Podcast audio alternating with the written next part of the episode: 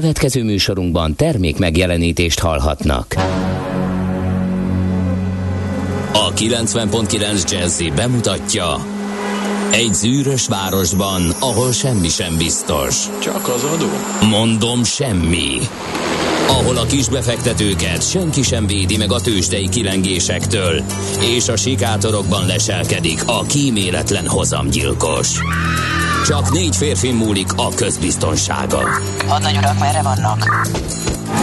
A mindenre elszánt és korrumpálhatatlan alakulat vigyáz a rendre minden reggel. Ezek az állati nyomozók? Négy férfi egyeset és egy nyalóka. Ács Gábor, Gede Balázs, Kántor Endre és Mihálovics András. Az íróasztal mögül pedig Profit kapitány diktálja a tempót. Humor, emberi sorsok, közönséges bűnözők és pénz, pénz, pénz. Egy különleges ügyosztály. A Gazdasági Muppet Show minden hétköznap reggel a 90.9 Jazzin. De is figyelj, ne csak a bárányok hallgassanak. De miért? Ha nincs pénzed azért, ha megvan, akkor pedig azért. Millás reggeli. Szólunk és védünk. Jó reggelt kívánunk, kedves hallgatók! Megcsináljuk a heti utolsó millás reggelit itt a 90.9 Jazzy Rádion. Február 11-e péntek reggel van, fél hét múlt egy perccel és itt van a két digitális burzsói, az egyik Kántor Endre. A másik pedig Gede Balázs. Tegnap született ez a szép. Most mi vagyunk azok? Én azokat hát, arra mondtam, akik mi nem vagyunk. Hajszolják, Akkor csak szeretnénk. Hajszolják a digitális javakat. Igen. a készülékcsere program keretében. Annak, annak kapcsán merült föl, igen, hogy, hogy ilyen drága csillivilli mobilokra lehetőség szerint ne cseréljünk, mert a keret az akkora, hogy hagyjuk meg a rászorulóknak. Azt mondja, hogy 0630 20 10 909 SMS WhatsApp Viber számunk ez, és ha jól látom, mindenki szundikál, de lehet, hogy leginkább a szerver, mert gyanúsan nem jött üzenet. Hajaj, nem, hogy de, hogy? várjál, de várjál. Hogy nem. Most de, frissül. Most frissül, D-kartás. Na. Azt mondja, hogy optimista jó reggelt, kartársak. Péntekhez méltó erős forgalmi viszonyok között lehet közlekedni Gödről Pestre. Minden szakaszon a Szerencs utcai lámpát három váltással lehet abszolválni. Mm-hmm. Kellemetlen 31 perces menetidő jelenleg zugló Hermina mezőre. Köszönjük szépen, valami ilyesmit Ja, te nem, nem, nem, nem. Most, hogyha így átgondolom, akkor a Balatoni út Budaörsi. Voltak a Budaörsi, nem mondom, de Figyelj, ez nem érdekes. volt feltűnően nagy. Érdekes, mert uh, vannak olyan szakaszok, ahol nagyon uh, sokan összegyűlnek, legalábbis amerre én közlekedem. Például a Bakcsomó pont, az, uh, Szélkámán, ott a, a, igen. szétválik, ugye mennek a Margit híd fele, vagy a, a Szélkámán fele ott a... De talán azt lehet mondani, hogy kicsit kevesebb a pénteki forgalom. Lehet, lehet. Meglátjuk majd azokból az üzenetekből, amiket küldtök nekünk. Azt nagyon megköszönnénk, hogyha látok bármit az utakon, akár azt lehet haladni, akár azt, hogy nem. És akkor ebből majd megpróbálunk összeállítani egy ilyen forgalmi helyzetjelentést, körképet. Mm, azt mondja, hogy mindjárt mondom a névnaposainkat, csak sajnos odáig nem jutottam, hogy az adásmenetet kinyissam. Így, Tényleg? Tényleg. Hát akkor el. mondom én, Berdold és Marietta nap van. Oh. Szerintem Marietták többen vannak, őket üdvözöljük és köszöntjük, de természetesen a Bertoldokat is. Egyébként a Dezsiderek, uh-huh.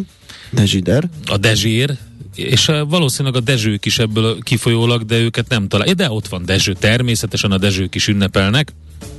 A tizedes, a tizedes és a többiek. Dezső, Igen. Dezsider, Dezsér. Paszkálok, titanillák. Teodolindák. A titanilla. Paszkália. Paszkál és paszkália. Igen, titanilla. Egyszer, és titánia. Egyszer találkoztam egy titanillával. Ne viccelj. Képzeld el. Um, hol is volt az? Az Adrián, azt hiszem, éppen készültem bére. Ja, nagyon nem jól úgy, ja, nem úgy, de, de, hogy ott nagyon jó, nagyon jó. nejem is. Ja? Ö, és éppen bérelni akartam egy, egy, egy um, jetskit, és oda jöttek magyarok, ja, és ott, igen, ott tiprodtak, hogy hát hogy van ez, meg mind. Hát mondom, elmondhatom, hogy hogy kell, de ez a két személyes volt. És akkor mondta ott a papa, hogy hát a lányát meg kéne jetskiztetni. Figyelj, ezt a sztorit, ezt nem tudod úgy elmesélni, hogy én ne másra gondoljak. Tehát de ne gondolj rá. Találkoztam hát ott... egy ott... És meg akartad jetskiztetni a lányát? Igen, és mentünk Nagyon egy jó, jó kört, huppogtunk a hullámokon. Itt rögsz. Nagyon jó volt, és féláron mind a ketten meghúztuk a jetskizést. Ebben nincsen semmi nevetséges, uh, vagy vicces, jó. és nem kell egyébre gondolni, jó, mint rendben. hogy kihasználtuk ott az Adria adta lehetőségeket. Titanillára emlékezve hangzott el ez a kis szösszenet. Oké, okay, nekem ez így nagyon sok volt reggel. Titánia, Titánia, avagy a dublőrök éjszakája. Óriási film. Na mindegy, folytassuk akkor a felsorolást, hogy mi volt még. Hát jó. Például híres események közül meg, ja, ho, 98-ban volt az, amikor Fenyő János Atyaig. lelőtték. Igen. A Vikó Kft. tulajdonosát. Igen, igen, igen. Már javában túl voltunk Budapesten. ugye a rendszerváltáson, ott már a vadkapitalizmusnak a mindenféle szárbaszökkent jelenségeivel igen. lehetett tapasztalni, vagy találkozni, és hát ez, ez is az volt. Nagyon érdekes, és érdekes, hogy 2013-ban volt az, amikor Benedek pápa 16. Benedek le, bejelentette lemondását, Hát sajnos az a baj, hogy folyamatosan esnek ki a csontvázak a katolikus egyház bugyraiból, mondjuk így, ami nyilván nagyon rosszul esik a híveknek, de, de elképesztő, elképesztő nagy rendbetétel zajlik egyébként a színfalak mögött. Ebből Igen. annyit látunk, hogy egyre több bejelentés születik, egyre több hát coming out is van. Ráadásul igen. a német egyházban volt most egy elég jelentős ilyen, hát igen, sajnos ugye, hogyha, hogyha egy, van egy olyan dogmatikus, mondjuk így, hogy szervezet, de hát ugye nyilván lehet a Vatikánt így hívni, vagy állam, ahol nagyon sokáig inkább az volt a jellemző, hogy eltitkolnak dolgokat, akkor, akkor hirtelen történik a baj, amikor elkezd valaki beszélni, vagy valakik beszélni, megjelenik az első whistleblower, és utána pedig folyamatosan. De hát nyilván ez, ez a folyamat, ez, ez a tisztulási folyamat, ez most lezajlik. Minden esetre Benedek pápával kapcsolatban is most legutóbb olvastam pont, hogy azért volt ott egy jó pár dolog, amiről hát ugye folyamatosan a lemondása óta Igen. mindenféle sztori kering, Hát nem annyira kellemes minden esetre. Igen, viszont nagyon kellemes megnézni a két pápát, aki nem tette meg. Ja, igen, azt tegye meg feltétlenül, igen, kiváló igen, film, igen, Anthony igen. Hopkins játsza benne 16. Benedek pápát. É, és eszméletlen jó, nagyon jó. Na nézzük, nézzük, kik születtek ezen a napon a történelemben. Gróf Teleki László 1811-ben, um, magyar politikus, aztán Thomas Alva Edison, amerikai feltaláló 1847-ben, vagy Szilárd Leo 1898-ban, ugye a marslakók egyike a, aki hát nyilván magyar származású, de amerikai fizikusnak is tartják, biofizikus, atomtudós. Burt Reynolds 1936-ban Emmy Díjas amerikai színész, rengeteg-rengeteg filmben. Talán a magyar uh, nézők számára a legismertebb az ágyugójó futamban. Az, én is azt hiszem. Volt. Már csak azért is, mert az, az már keringett abban a videós, videókazettás biztos, érában, igen. amikor ilyen hang alámondással, mindenféle sutyi, mutyi módon lehetett filmeket szerezni, és csak uh, tízünk közül egynek volt videó magnója, uh, úgyhogy az abszolút. Én nekem legalábbis onnan maradtak meg az első. Van egy nagyon jó filmje, a Igen. Stick című alkotás, a 80-as évek egyik nagy filmje, érdemes megnézni. Egy ilyen renegát pacákot játszik, aki valami kisebb stikliért ül, aztán szabadul, és így belekerül egy ilyen, tehát ilyen, ilyen elintéző embernek Aha. felbérlik, de kicsit ilyen, tehát nem, nem, egy, nem egy véres filmről van szó, meg nem egy ilyen komoly krimi, jó pofa nagyon.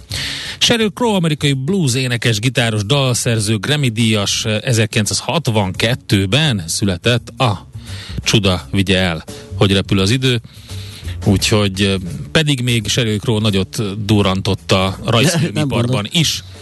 Úgyhogy hát ő volt a Igen. címadó dal a, a Verdák első résznek. Tényleg? Igen, úgyhogy... Ó, óriási, óriási.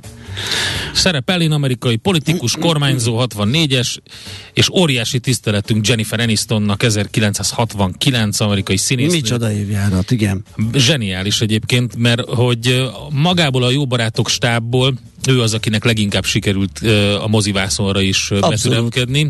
Nagyon nagy karriert futott be. Ráadásul van ez a ez a nagyon klassz sorozata, ami, ami most már a második évadjánál tart, ez a uh, híradós, vagy ilyen hírműsoros uh, sztori, azt nagyon ajánlom. Hirtelen most nem jut eszembe, hogy mi a címe, de biztos megírják a hallgatók kapásból, csípőből 0 30 20 10 9 És megy, az is Netflixes? Szer- az nem Netflixes szerintem, hanem hanem HBO-s, de majd Majd minden kiderül, mert a hallgatók jut. mindent tudnak. Vagy a te eszedbe jut, vagy a hallgatók, az én eszembe biztos nem jut. 0 az a 30 címe, 20 10 9 hogy The Morning Show, ráadásul de hülye vagyok. The persze. Morning Show. Persze, Hát- nagyon sok átfedés van a Nem. Millás reggeli és a Morning Show Igen. között, de az nem, hogy a, az egyik arról szól, hogy az emancipáció és a női szerepek, hát ez nálunk sajnos nem így van, mi itt ilyen férfiak Nálunk vagyunk négyen.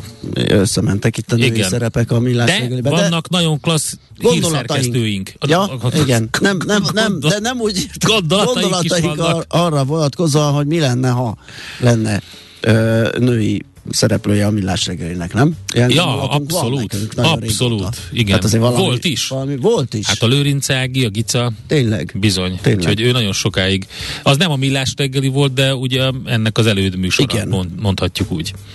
Nos, azt hiszem elfogyott a Jó, listánk. meg az időnk is. Meg az időnk is. Ú, ha Jó. zenélünk egyet, azt ö, Igen. fölkutatjuk a lapokat, mit írnak ma reggel. Igen.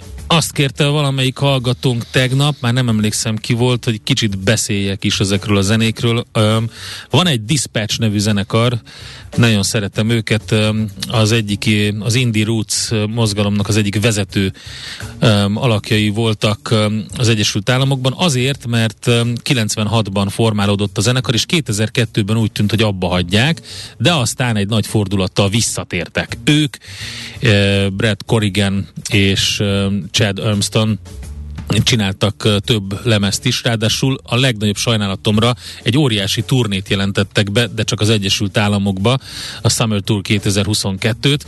Öm, A Break Our Fall című lemez nemrég jelent meg, azt hiszem, hogy tavaly, és ennek egy akusztikus verzióját is kihozták egy maxiban. A Dispatchet érdemes figyelni. Nézz is! Ne csak hallgass! millásreggeli.hu Na nézzük, ki mit ír. Napi.hu azzal foglalkozik, hogy jönnek a boltokba az otthoni koronavírus tesztek. Ja, gondoltam, hogy ezt kiszúrod, ez jó, érdekes. Kiszúrtam, igen, ö, mert hogy hát szerintem a legérdekesebb része az, hogy talán az, hogy több helyen lehet kapni majd többfélét, az teremt valamiféle versenyhelyzetet, és akkor ebből a, hát hol van most az árcentrum, ez a 3-4 ezer, azt hiszem, hogyha nagyobb tételben rendelsz online, Igen. akkor valami kettőre le lehet passzírozni. De hát még annál is lehetne ez olcsóbb, főleg úgy, hogy ugye gyakorlatilag miután keveredik az influenzával, meg egyéb megfázásos tünetekkel a, a, az új variánsnak a tünete, tehát hogyha nem tudom, tüsszögsz, fáj torkod, le vagy törve, ez még nem feltétlenül Covid, de hogyha emberek közé akarsz menni, azt nem árt mondjuk csekkolni. Mondjuk az meg egy másik epizód, ugye, hogy az is kiderült kutatásokból, hogy a gyors tesztet elég jól átveri ez a Omikron variáns, de mindegy. Szóval a cikk az arról szól, hogy ö, erről vagy jönnek a Oké. boltokba is a koronavírus tesztek. Ö, Meg hát mit, mit kell tudni róluk? Meg mit kell tudni róla, igen. hogy kell csinálni, igen, azért igen, ez még egy izgalmas része ennek, hogy hogy, és ezt a cikk is említi, hogy azért ez egy, ez egy tudás ezt levenni ezt a, ezt a mintát.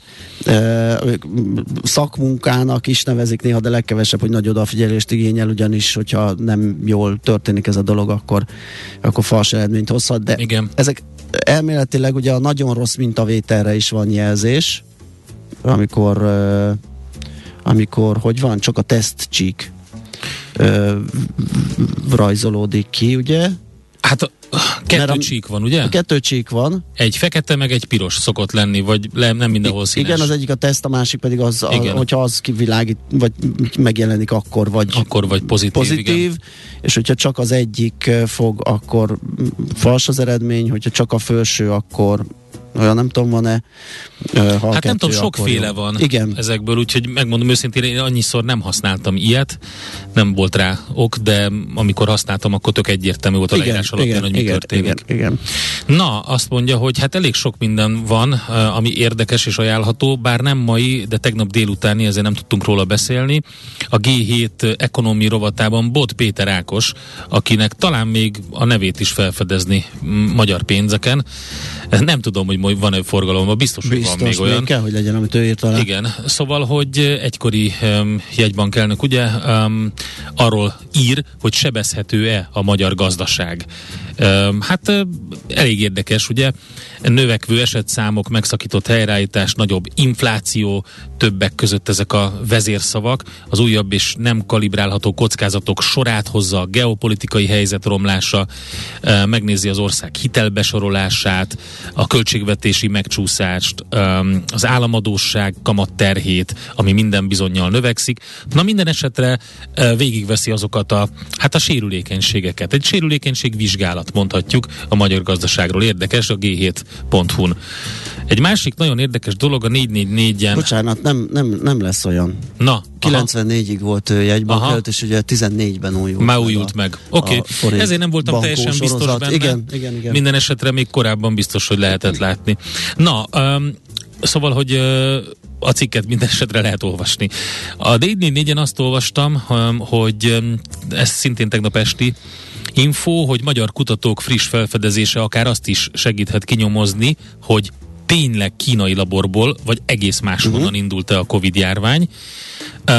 Csaba István és Solymosi Norbert arra volt kíváncsi, hogy más célból begyűjtött és kielemzett DNS és RNS minták között bizonyítékot lehet találni arra, hogy mikor és hol jelent meg először a világjárványt okozó SARS-CoV-2 vírus tényleg találtak valamit, de meglepő helyen úgy tűnik, hogy egy kopár antarktiszi sziget talajából a járvány kitörése előtt egy évvel vett mintában már ott figyelt a vírus.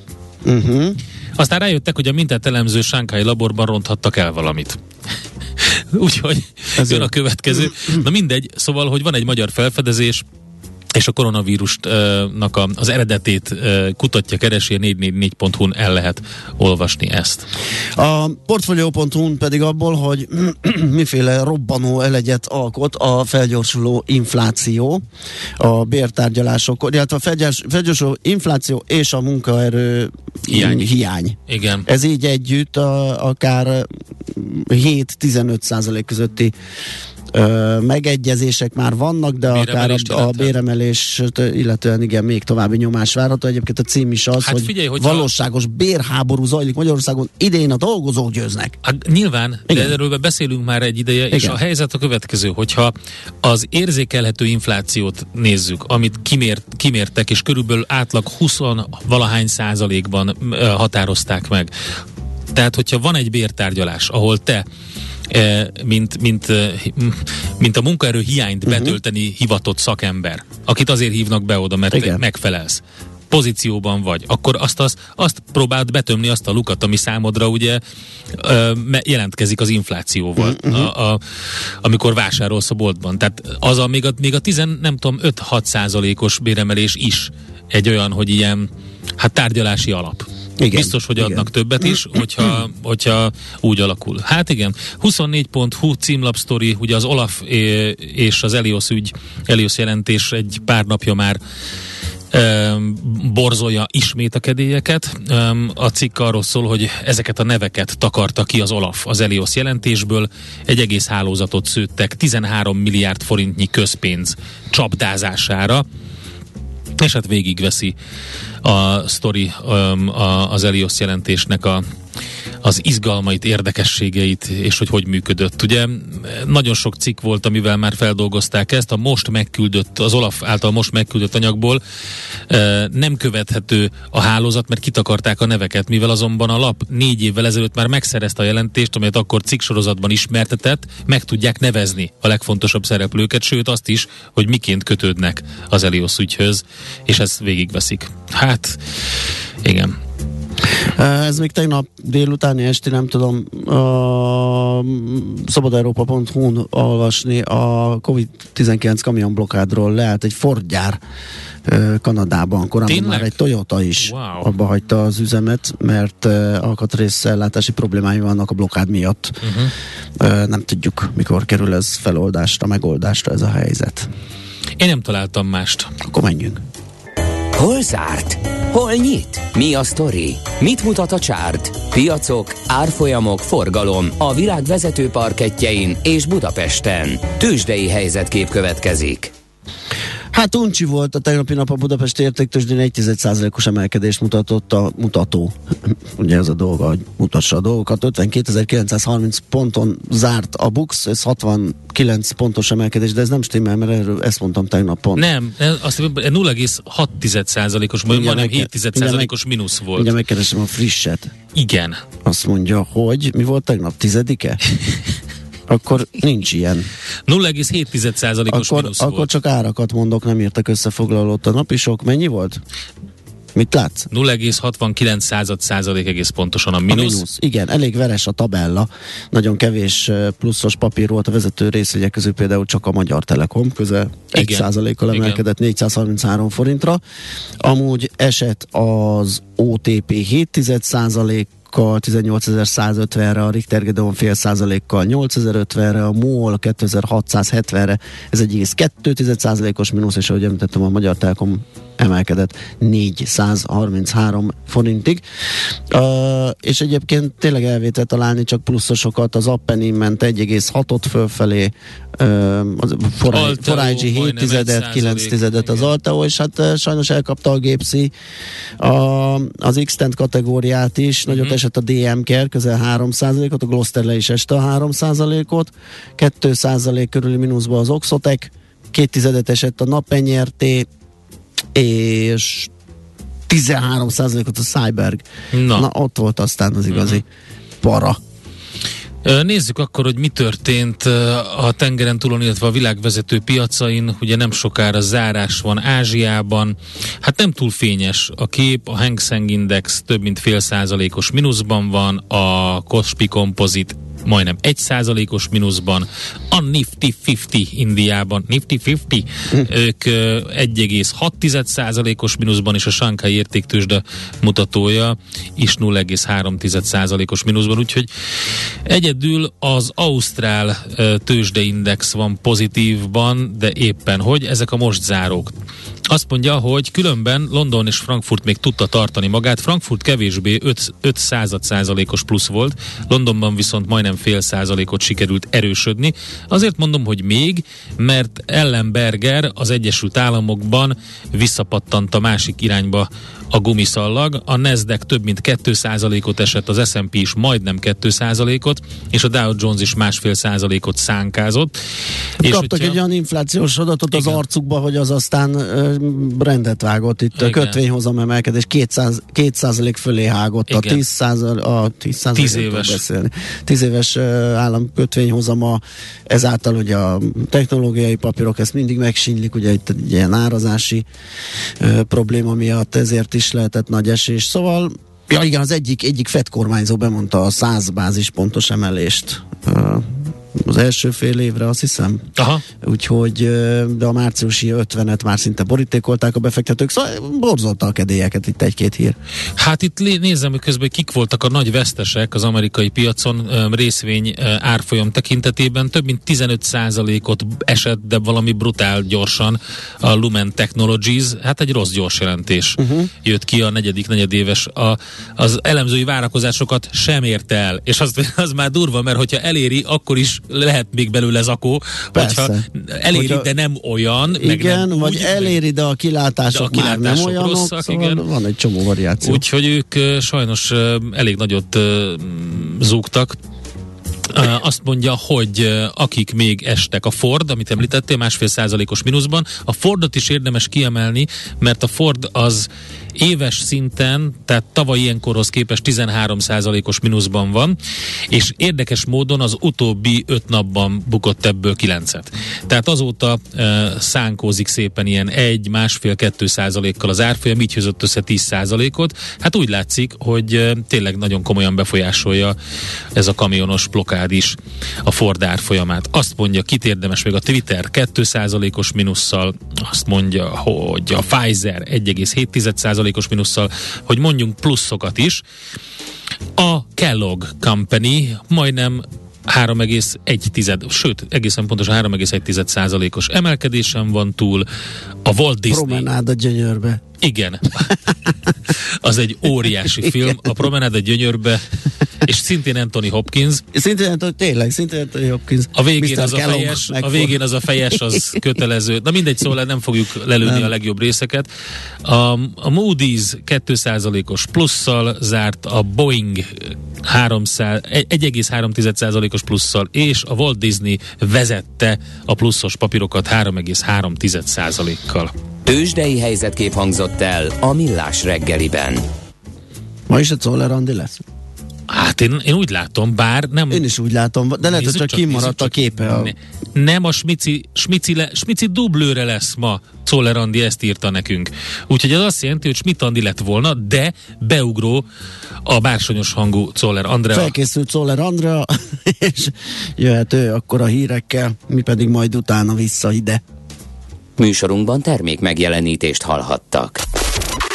Nézd a Millás reggeli adásait élőben a millásreggeli.hu oldalon. Millás, Millás reggeli, a vizuális rádió műsor. A reggeli rohanásban könnyű szemtől szembe kerülni egy túl szépnek tűnő ajánlattal. Az eredmény krétával körberajzolt tetemes összeg. A tethelyen a gazdasági helyszínelők, a ravasz, az agy és két füles csésze és fejvállalakzat. A lehetetlen küldetés megfejteni a Fibonacci kódot. A jutalom egy bögre rossz kávé és egy olyan hozamgörbe, amilyet még Alonso Mózli sem látott. Millás reggeli, a 90.9 Jazzy Rádió gazdasági mapetsója. Vigyázat! Van rá engedélyünk! A Millás reggeli fő támogatója a Schiller Flotta KFT. Schiller Flotta and Rent a Car. A mobilitási megoldások szakértője a Schiller Autó tagja. Autók szeretettel. Jó reggelt kívánunk! Jó reggelt kívánunk! Mondd, hogy szép jó reggelt nyugodtan. Szép jó reggelt kívánunk. Ez a Millás reggeli, itt a 90.9 Jazzin február 11-e péntek reggel van, és nem sokára 418, itt van Kántor Endre. És Gede Balázs. És 0630 20 10 909 az SMS, WhatsApp és Viber számunk, és nem állunk jól közlekedési hírekkel. De azért van.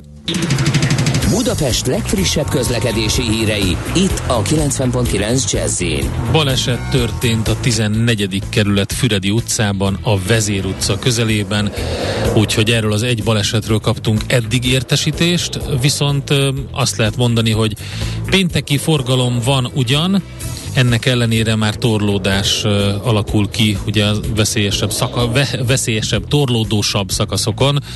Uh, M7-es, M1-es bevezető szakasz, a 10-es főút, illetve a 4-es főúton Vecsés és Pilis között az útmenti növényzetet gondozzák. Tehát ott út szűkület és sebességkorlátozás van. Ez, ilyenkor, ilyenkor tesz jót az útmenti növényzetnek a gondozás hajnalban, úgyhogy Úgyhogy így csinálják. Igen, így csinálják, Igen. odafigyelnek rá. Budapest, Budapest, te csodás! Hírek, információk, érdekességek, események Budapestről és környékéről. Na, egy körülbelül egy éve beszéltünk, bár azt, azt vegyük ki mondjuk a, vegyük ki mondjuk a, a karácsonyi beszélgetést. Igen. A Halkakas Halbistró, illetve most már Halbolt és Halbár tulajdonosával Lévai Zsuzsival. De a koncepció már akkor megvolt, Igen. ugye? Azért utalunk mi az egy évvel ezelőtti beszélgetésre, szóval igen, itt van Lévai Zsuzsi. Szia, jó reggelt! Sziasztok, szép jó reggelt kívánok mindenkinek. Akkor, Na. amikor az egy évvel ezelőtti beszélgetés volt, akkor nem receptajánlás volt, ami, ami szokott lenni uh, nálunk ilyen karácsony környékén a segítséget, de hanem a pandémia uh, okozta gondok, uh, bezárások és a többi, ez volt így ugye a, a téma, és akkor említetted már, hogy hát igazából jobb ilyenkor, hát ahogy látjuk sajnos nagyon sokan bezártak, és azt mondták, hogy nem folytatják. Nem csak, hogy alkalmazottak mentek el, és már nem fognak vendéglátásban dolgozni, hanem tulajdonosok is azt mondták, hogy hát ennyi volt, köszönik. Te azt mondtad, hogy inkább megpróbálsz valahogy előre menekülni. Igen, valójában én végig ebben mesterkedtem, meg ezen dolgoztam, hogy hogyan lehetne ebből kijönni, mert nem tudtam magamat elképzelni semmilyen más formulában. Nekem nem, nem volt így hirtelen B-tervem, az embereimet se akartam ugye elengedni, erre biztos emlékeztek, És hát nekem volt, volt egy pályázat, amit szerintem akkor már beadtam, amikor beszéltünk, Igen. és végül is ez a pályázat, ez, ez nyert, vagy talán akkor már, de nem tudom mindegy, akkor milyen státuszban volt. A lényeg az az, hogy, hogy ny- nyilván én sem a, a 2020-as, ö, vagy a, igen, a 2020-as bevételemből csináltam meg ezt az új üzletet, de, de ugyanakkor folyamatosan kerestem a lehetőséget, meg hát rengeteget dolgoztam, hogy, hogy valami olyan út kialakuljon előttem, ami, amin tovább tudunk menni. Úgyhogy végül is május környékén vettem ki ezt az üzlethelyiséget, és hát most januárban nyitottam meg, ami egy nevetségesen hosszú időszak, tehát nekem még ilyen nem volt. Ez a harmadik üzlet, amit nyitok, de azért kettő hónapnál ö, több ideig egyik felújítás sem tartott, pedig hát nem voltak túl jó állapotúak az előzőek sem, de így most nagyon nehéz volt. Nagyon, nagyon nehéz volt a, a bürokratikus környezet, nagyon nehéz volt az emberi környezet, és igazából azt hiszem, hogy nem volt olyan pontja a projektnek, ahol mondjuk ne ütköztem volna falakba. Úgyhogy egy igen embert próbáló év áll mögöttem, bár egyébként egy, egy jóval jobb év, mint mondjuk a, a pandémia első éve volt, de, de nagyon-nagyon sokat kínlottam azzal, hogy, hogy végül is létrejöjjön ez a projekt. Az adminisztráción túl akkor megérezted ezt az építőipari szakember meg ö, a, anyag hiányt esetleg? Az is benne volt? Hmm, nem, azt egyébként pont annyira nem. De nagyon gyorsan találtam egy kivitelezőt, azt, hogy aztán a végeredménye mennyire voltam elégedett, az már egy másik kérdés. Nyilván ez is csak a, a nehézségek sorába állt be. De nem, tehát alapvetően ezt, ezt, ezt kifejezetten nem éreztem. Aha. Um, minden mást igen. Tehát az engedélyeztetéssel voltak Aha. nekem problémáim, és nagyon-nagyon nehéz volt. És igazából én azt érzékeltem, hogy bocsánat, a hangomnak még egy kicsit reggel van. Igen. Szóval, hogy azt, azt, azt érzékeltem, hogy hogy nem nagyon vállalják a felelősséget az emberek. Tehát mindenki a másik ajtóra mutogat, én rohanok jobbra-balra, mindenféle hatóságok belettek vonva szerintem teljesen irracionális módon, de a végén már tényleg csak az a kérdés fogalmazódott meg bennem, hogy jó, akkor most az ENSZ és a honvédség bevonását megvárom, és akkor majd utána, ha meg lesznek az engedélyek. Szóval, hogy nem tudom, nagyon nehézkes volt, nagyon. Te Zsuzsi, és végül is mit nyitottál? Mert akkor, amikor beszélgettünk, akkor uh, már szóba került, hogy egy más koncepcióban gondolkozol. Például egy ilyen kis bolt-szerűség, tehát nem csak vendéglátó egységként működne, hanem egy ilyen halpiac, halbutik, nem tudom, hogy nevezzük, uh, szerűségként is. Mi lett a végeredmény? Ez a halbutik, ez nagyon tetszett. Nem, ö, de ha, igen, de hasonló. Uh, gyakorlatilag az első koncepció az az volt, hogy egy hal volt, és vele egy üzletben egy halbár, aminek a, a fő profil az a street food, a hal a street food. Uh-huh. És uh, végül is mind a kettőt megcsináltam, mind a kettőnek kicsit uh, finomítani kellett, mert körülbelül egyik sem úgy alakult százszerzelékosan, ahogy terveztem. A boltban elkezdtük ezt a friss halas vonalat, két csemegepultot ö, terveztem oda, az egyikbe friss halat gondoltam, a másikba pedig halas késztermékeket, tehát ilyen, nem tudom, pástétomok, ö, kolbászok, tehát olyat, amit gyakorlatilag megveszel és otthon meg tudod enni, vagy mondjuk egy szugit hal, ami, ami szintén két perc alatt elkészíthető, viszont azt láttam az elmúlt pár hétben, hogy érdeklődnek a friss hal iránt, de nem igazán veszik meg. Tehát Aha. mindig ugyanott tartunk, hogy ugyanakkor én nem építettem feldolgozót ebbe a kis üzletbe, tehát hogy én nekem a filé, amit megveszek, az filébe adom el. Úgyhogy nem nagyon látom ennek sok értelmét ennek a friss halazásnak, logisztikailag is nagyon problematikus, és alapvetően meg uh, arra jutottam, hogy még mégis, még mindig azt látom leginkább akadályának a, a halfogyasztásnak, hogy az emberek nem kapnak erre kész modulokat. Tehát, hogyha belegondoltok, hogy bementek egy átlagos közértbe, hányféle késztermék van mondjuk csirkéből, meg sertészből, Igen. kenyómájasok, sonkák, minden, és hogy igazából halból meg nem. És hogy nekem ez az erősségem. Tehát ott van egy, egy jó kis konyha, ö, gyakorlatilag az egész üzletnek a másik, tehát feleztük az üzletet, az egyik fele konyha, a másik fele pedig vendégtér, és és a halas, halas késztermékek lesz a, a, a fő profilunk. Tehát minden, amit szinte azonnal, azonnal, vagy csak egy minimális előkészítéssel rögtön fogyaszthatóvá válik, és természetesen a hazai hal megint csak a fő profil.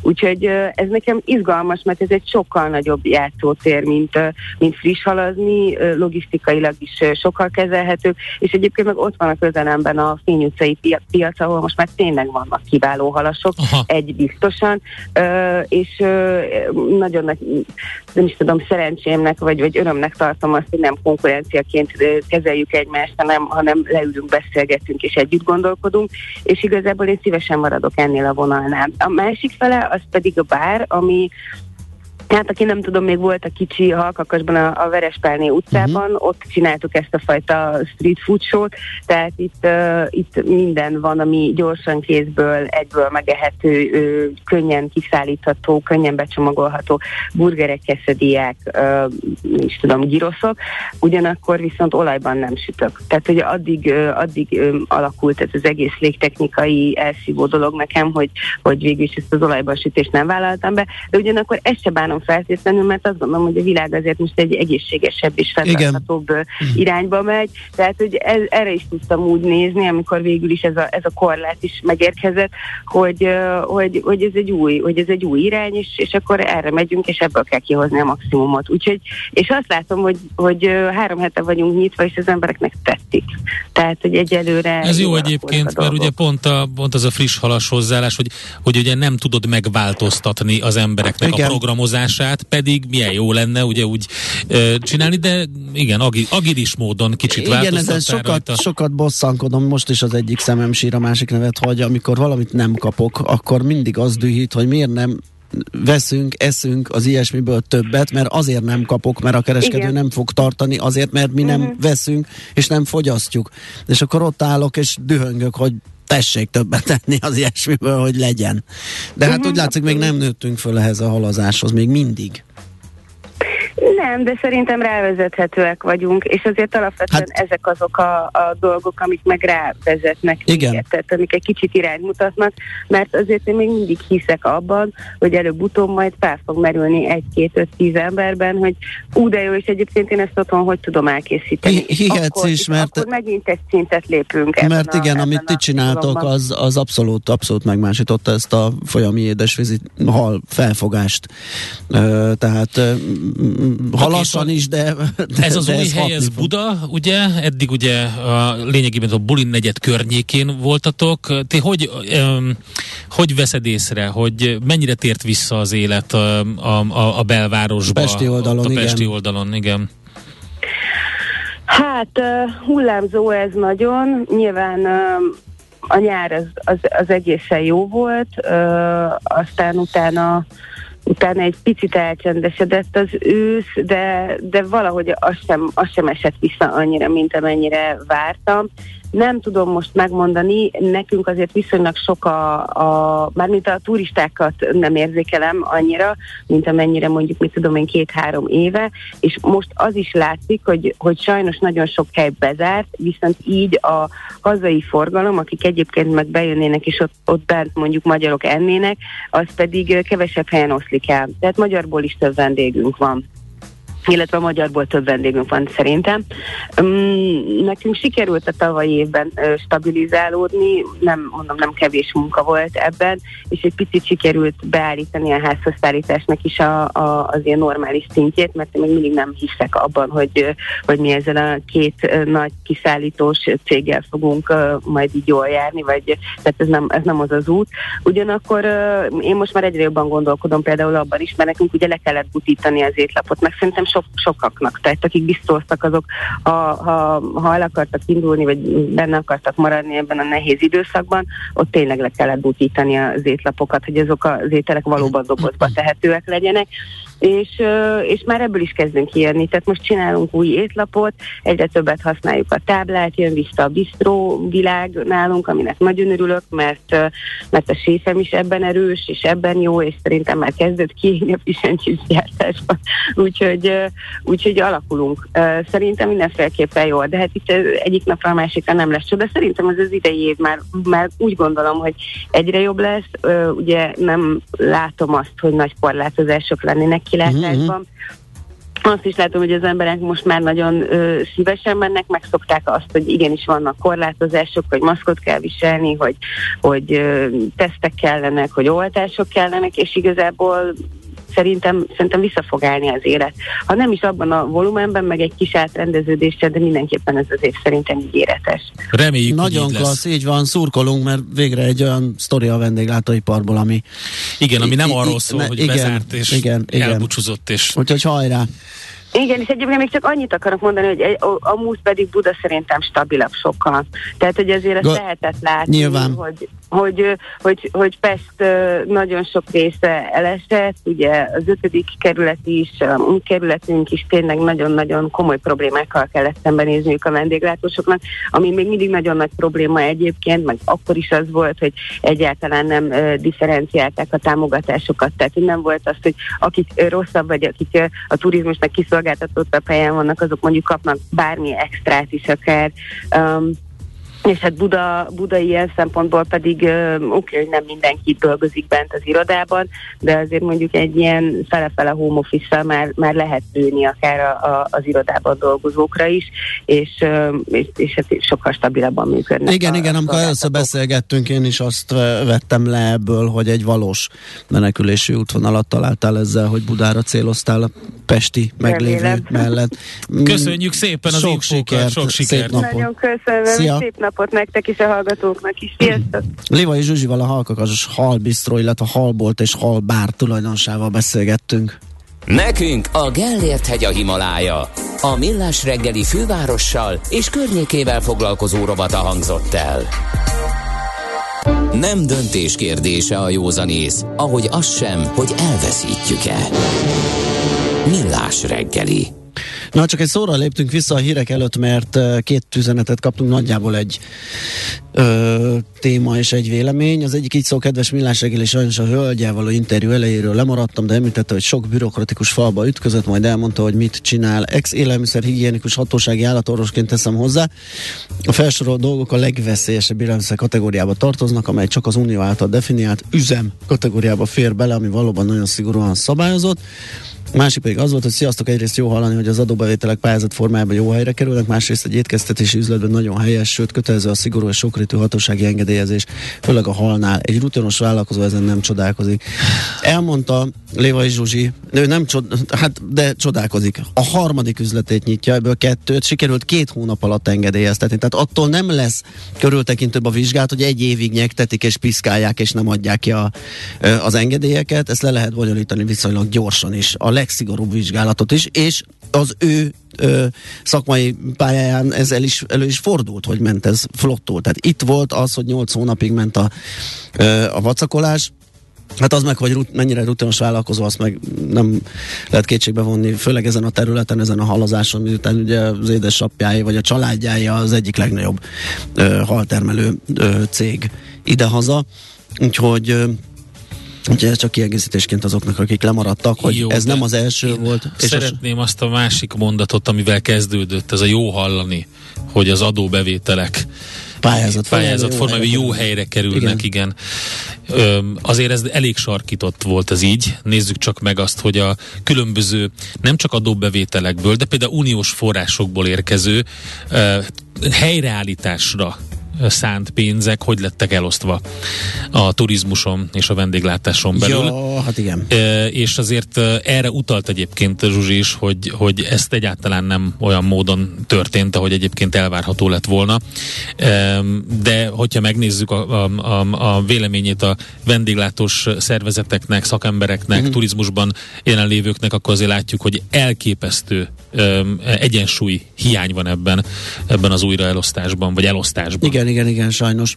Na, akkor most van az, hogy jön Czoller Andi ismét a hírekkel, utána pedig uh, jövünk vissza, folytatjuk a millás reggelit, mindjárt mondom is, hogy mivel Hát a globális van. tranzakciós piacot fogjuk körbejárni. Simonyi Tamás segítségével már sokat szó beszélgetünk vele, ő a KPMG tranzakciós tanácsadásért felelős üzletág senior igazgatója. Műsorunkban termék megjelenítést hallhattak. Ezt tudtad? A Millás reggelit nem csak hallgatni, nézni is lehet. Millásreggeli.hu Benne vagyunk a tévében. Semmi sem olyan csalóka, mint egy fényforrás távolsága a vaksötét éjszakában. Millás reggeli. Mielőtt a beharangozott témánkra térnénk, hadd köszöntsük meg Zsoltit, boldog születésnapot neki 50 éves. Ma ő egy olyan férfi, aki reggel ágyba viszi a kávét és bekapcsolja a párjának a millás reggelit. Pandi, Nagyon fontos. Pandi az ő párja, ő kérte, hogy köszöntsük meg, hát Zsoltikám az Isten éltessen, és természetesen üdv a klubban. Na, ahogy azt említettük a tranzakciós piacról, annak 2021-es ö, egyenlegéről és az idei kilátásokról fogunk beszélgetni, azt már előre állíthat, vagy elmondhatjuk, hogy történelmi csúcs született 2021-ben több szempontból is, összvolumenben is, és abból a szempontból is, amit a Merger Market mért föl.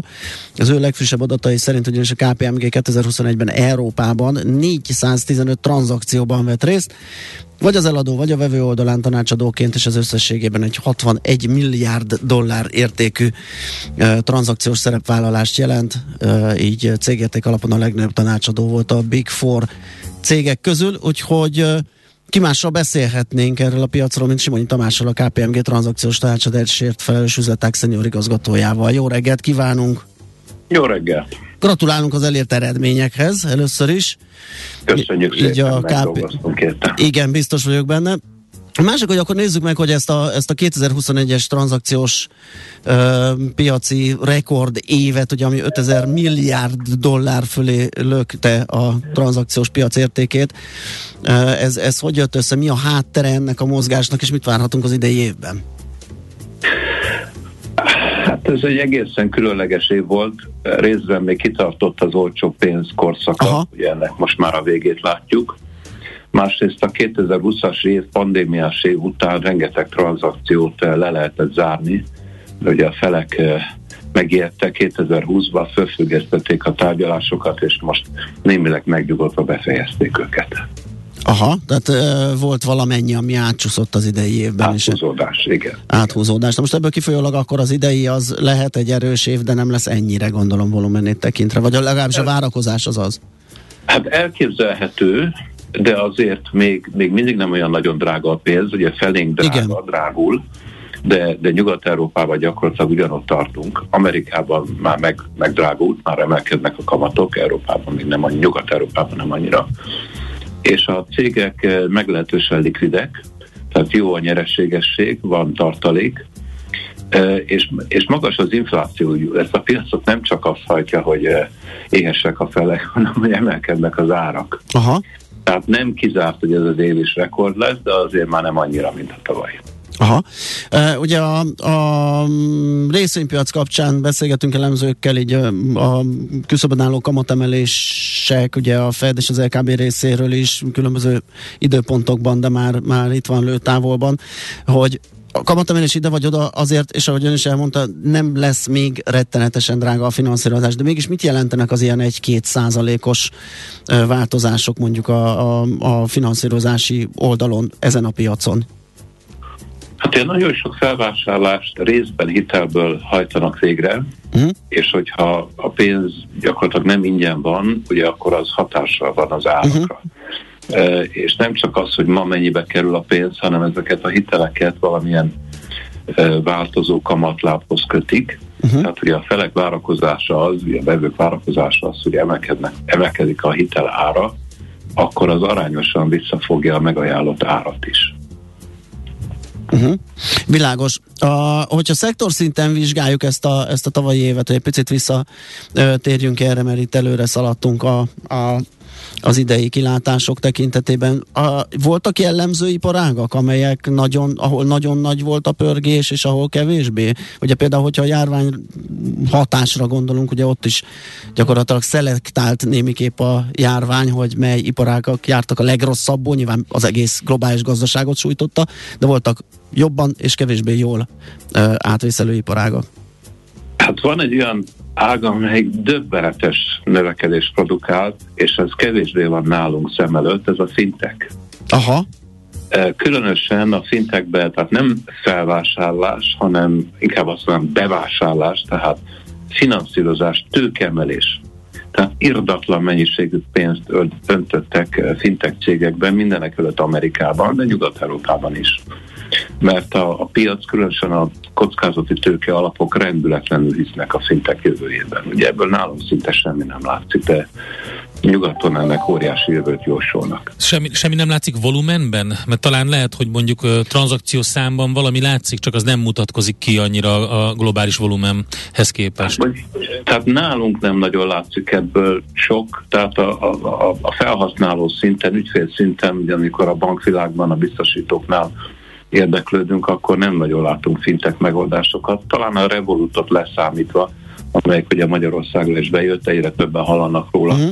de egyébként ugye fizetési forgalomban nem nagyon jelentek még ja, ezek a cégek, de de Amerikában, hát Kínában, hát Kínában már senki nem használ készpénzt, sőt már kártyát sem. Mindenki telefonnal fizet. Igen. A mi, mi, melyik a, szinten kérdezett. Igen, a másik vége, uh-huh. akiknél nem volt akkor az aktivitás, nem tudom például idegenforgalom, szállodaipar, hogyan muzsikált, ahol el tudnám képzelni, hogy célpont volt bőven kérdés, hogy akarat volt-e per pillanat. Hát ezt jól, jól látja, szóval a szálloda, szállodák terén ellenyésző volt a tranzakciók Aha. száma. Tudunk azért egyről, kettőről, de hát és senki nem tud árazni, mert nem tudja, hogy hol Igen. van ennek a vége, nem tudja, hogy milyen ütemben jön vissza a piac. Tehát csak azok adtak el szállodát, akik nagy bajban voltak, és inkább eladták, mint hogy a bank vigye el. Világos. Hogyha már arról volt szó, hogy Magyarországon mi látszik mondjuk fintekből, egyébként geológ, politikai, nem politikai, geológiailag, földrajzilag, hogy nézett ki ez a tranzakciós piac? Hol, hol voltak a legnagyobb? Amerikában voltak a legnagyobb tranzakciók, mergerök? Igen, hát ugyanúgy, mint ahogy a tőkepiacot, végül is ez is tőkepiac, hogy Amerika hajtja, és az amerikai gazdaság ugye nagyon szépen nőtt tavaly, ami azt jelenti, hogy hajtja ezt a piacot. Ugye nagyon erősen összefügg ez a piac a részvénypiacsal. Ha a részvénypiac fölfelé megy, az azt jelenti, hogy a, a, a tranzakciós piacon az egyik benchmark, az egyik viszonyítási alap, az a, az a hasonló tőzsdei vállalatok értékeltsége. Uh-huh. Nem kizárólag, de, de ugyanaz az egésznek a megközelítése. Tehát, hogy a tőzsdei cégeknél a piac eh, emelkedést, bővülést, javulást vár, akkor a nem tőzsdei cégeknél is, és a kettő között is van átfedés, de nagyon sok olyan cég vesz részt ezekben a tranzakcióban, amelyeket egyébként tőzsdén jegyeznek. Tehát a, a tőzsde az kiváló iránymutatás az M&A piac tekintetében.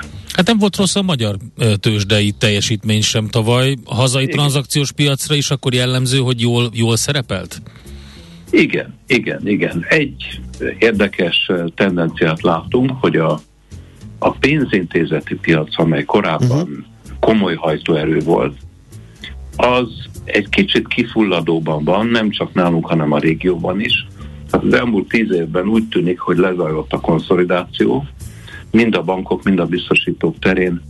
Azok, akiknek ez a régió nem volt stratégiailag nagyon fontos, hát nem járult hozzá komoly mértékben az anyavállalat mérlegéhez, azok elmentek, visszafogták, kiszórták a, az itteni érdekeltségeiket, és főleg a, a helyiek, illetve a már itt lévő komoly piaci súlya szereplő cégek vették meg ezeket a régebbi külföldi érdekeltségeket. Ez nem mondom, hogy lezárult, de azért most meg fog ritkulni. Uh-huh, világos. Jó, hát akkor az idei év sem tűnik ugye annyira rossznak, mondjuk, hogyha itt maradunk a, a hazai vagy régiós uh, szinten, de azért uh, a várakozás ezek szerint az, hogy nem lesz olyan erős, mint a tavalyi. Igen, drágul a pénz, Igen.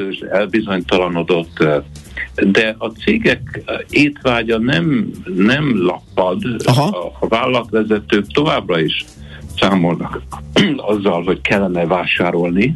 Az más kérdés, hogy a, a bankok eh, mit fognak szólni ehhez, adják-e a pénzt, mennyin, milyen kamattal adják a pénzt, és milyen eh, erős lesz a verseny. Ugyanis eh, amikor drágul a pénz, az, az jellemzően a, a piacot visszafogja és a, a, az étvágyat is visszafogja. Úgyhogy majd meglátjuk, hogy, hogy ezek a nagyon uh, élénk uh, vállati előrejelzésekből ténylegesen mi lesz az év végére. Világos, követjük majd az eseményeket, és beszélgetünk még erről. Nagyon szépen köszönjük ezt a mostanit, és szép napot kívánunk. Nagyon szívesen. Minden jót, viszont hallásra. Simonyi Tamással a KPMG tranzakciós tanácsadásért felelős üzletág szenior igazgatójával beszélgettünk. Mi a pénteki konklúzió? A hét legfontosabb eseményeinek és adatainak tükrében. Zárjuk a pozikat és pihenjünk rá a hétvégére. Milyen események hatnak a piacra a hétfői nyitásban? Devizák, részvények, tőke és árupiacok. Heti események és jövő heti felkészülés. Értékpercek. A millás reggeli treasury rovata következik. Mégpedig Sági Pállal, az OTP Global Markets vezető üzletkötőjével. Szervusz, jó reggelt!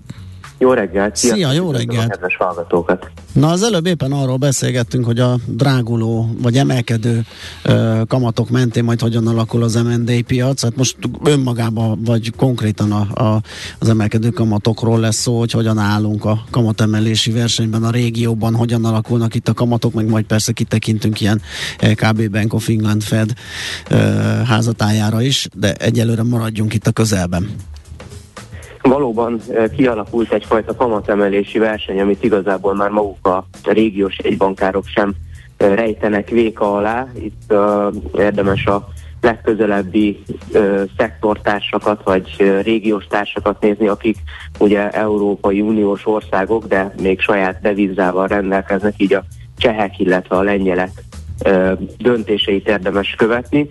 És érdemes egyfajta összehasonlítást tenni abból a szempontból, hogy hogyan áll az infláció, hogyan áll a uh-huh. effektív kamat, és hogy ugye a kettő különbözete, vagy kettő különbsége pedig megadja a reál kamatot is. Nyilván nagyon sok befektető számára ez a mutató az irányad.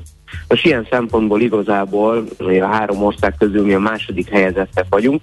A legprudensebben a, eddig és a leghatározottabban a csehek hajtották végre a maguk kamatemelési ciklusát, sokkal gyorsabban, sokkal határozottabban emeltek kamatot, mint a másik két ország, és többek között ennek a hatása is lehet már az, hogy náluk az, a legutóbbi inflációs adat már mindössze idézőjelben 6,6%-ot mutatott, és ehhez van egy 4,5%-os kamatuk, és még a legutóbbi február 3-i kamat döntés is 75 bázispontos volt, tehát üles léptekkel közelednek a ö, semleges vagy akár pozitív reálkamat irányába. Ugye ez most azt jelenti, hogy náluk 3,1%-os negatív reálkamat van, már csak bocsánat, 2,1%-os, tehát ez hamar elolvadhat.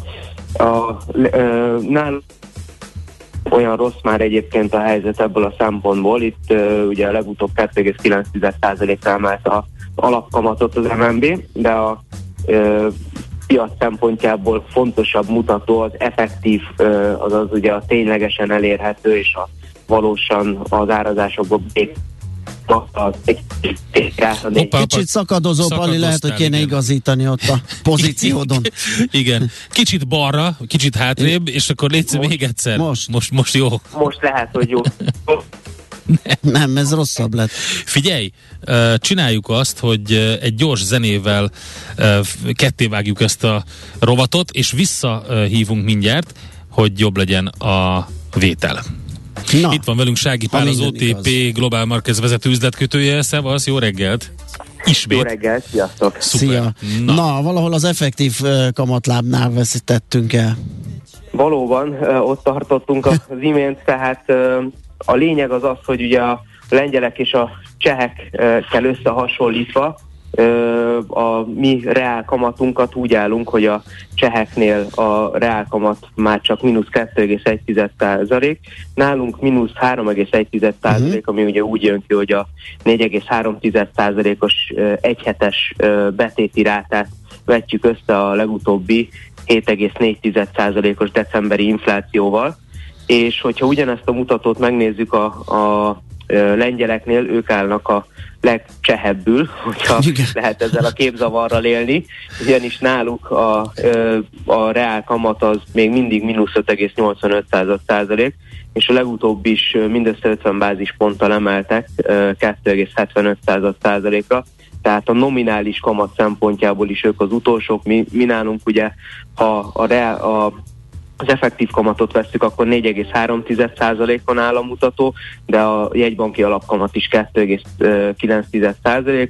Ugye ebben is persze a csehek vezetnek, tehát náluk már 4,5%-ra emelték most a legutóbb 75 bázisponttal a nominális kamatot, de Magyarországon is valószínűleg gyorsabban fog most már emelkedni a jegybanki alapkamat is, és a várakozásaink szerint ez egyébként a nyárra elérheti az 5,5 százalékot is, miközben az inflációból különböző bázis hatások kifutásának köszönhetően egyfajta csökkenést figyelhetünk meg. Az év közepére ez lemehet akár 6 százalékra, és az év közepén gyakorlatilag elérhetjük azt, hogy zéró le- legyen, tehát semleges legyen a reálkamat, és utána ez akár pozitívba is fordulhat.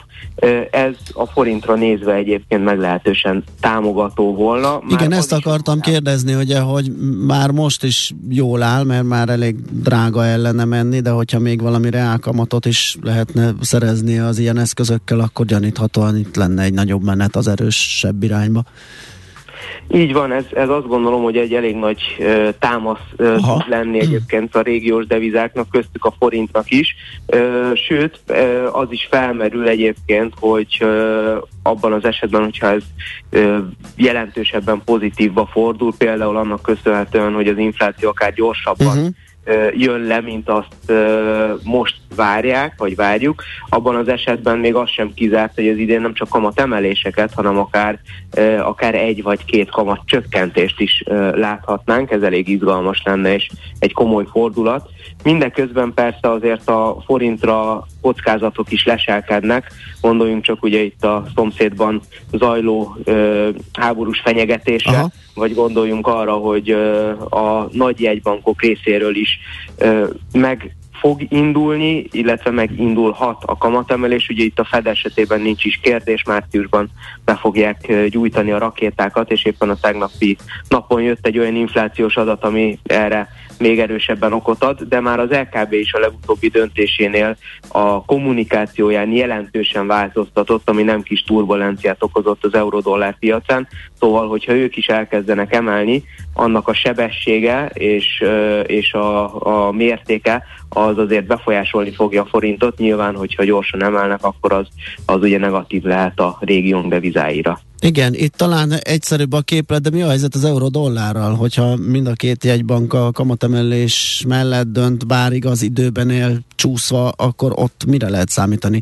Melyik fog erősödni, gyengülni a másikhoz képest, vagy mit, mit, mit vártok?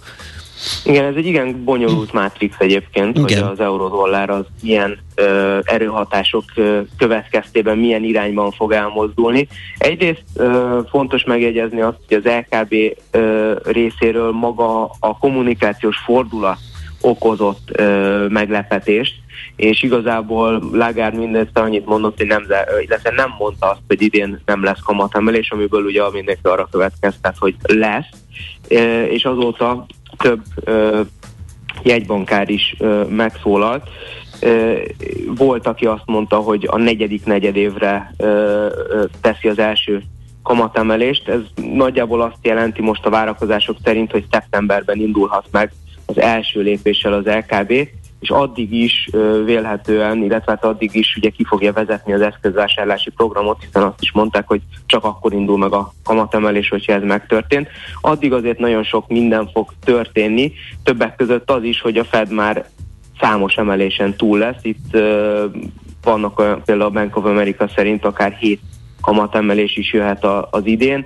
A piac nagyjából valahol a 2% körülre várja majd az amerikai kamatemelési ciklus végét, amit valamikor egyébként inkább a jövő év elején érhet el a többség véleménye szerint, tehát addigra már ugye jó nagy lesz a kamat különbözet, de ennek ellenére ugye azt láttuk, hogy először erősödött az euró elég nagyot uh-huh. az LKB döntése után, és utána a, az LKB részéről többen, többek között a jegybank elnöke is, illetve a francia jegybank elnöke is megszólalt, és mi mindannyian próbálták tompítani egyébként a hatásnak az élét. A francia jegybank elnöke úgy fogalmazott, hogy a piac túlreagálta a a Lagarde szavait, ami, ami aztán ugye azt eredményezte, hogy elkezdett lefele jönni a pár, és erre jött be tegnap egyébként az amerikai inflációs Igen. adat, ami a, ugye egy, egy pozitív meglepetés volt már az adat szempontjából pozitív, tehát magasabb számot kaptunk, 7,3% helyett 7% lett az év per év, vagy 7,5% lett az év per éves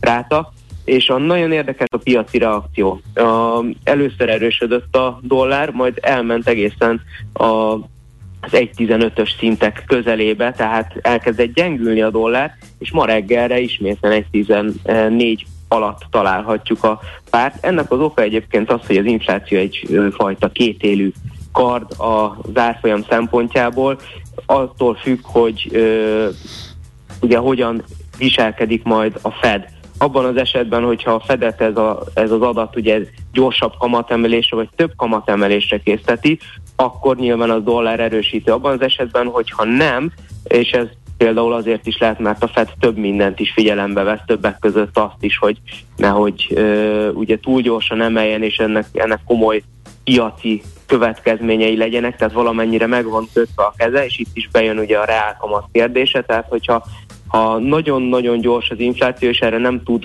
elég gyorsan reagálni a Fed, abban az esetben ez dollár gyengítő, abban az esetben nyilván, hogyha Fed agresszívabb, és azért tőlük inkább ezt szokhattuk meg, hogy, hogy rugalmasan és gyorsan reagál az eseményekre, akkor ez dollár erősítő lehet. Én igazából inkább az utóbbit tartom uh-huh. valószínűnek. Itt már van, aki azt mondja, hogy a márciusi kamat döntő ülésen, bár ez a kisebbség véleménye, akár nem csak 25, de akár 50 bázisponttal is indíthat a Fed, ami egy ilyen vaskos meglepetés lenne. Igen, igen. Pali, nagyon köszönjük, sok mindent átnéztünk. Jó munkát, szép napot neked! Köszönöm szia. szépen, kellemes hétvégét mindenkinek. Neked is, szia! Sági Pállal, az OTP Global Markets vezető üzletkötőjével beszélgettünk. A hét legfontosabb eseményei és jövő heti felkészülés, értékpercek, a millás reggeli treasury robata hangzott el.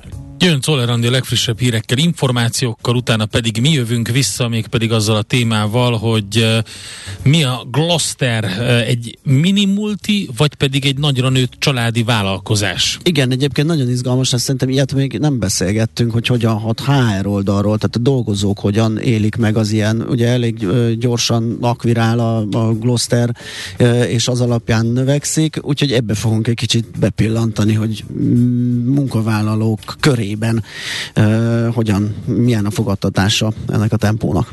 Műsorunkban termék megjelenítést hallhattak. Hé, hey, te mit nézel? Nem tudtad? A Millás reggelit nem csak hallgatni, nézni is lehet. Millásreggeli.hu Nézzünk, mint a moziban!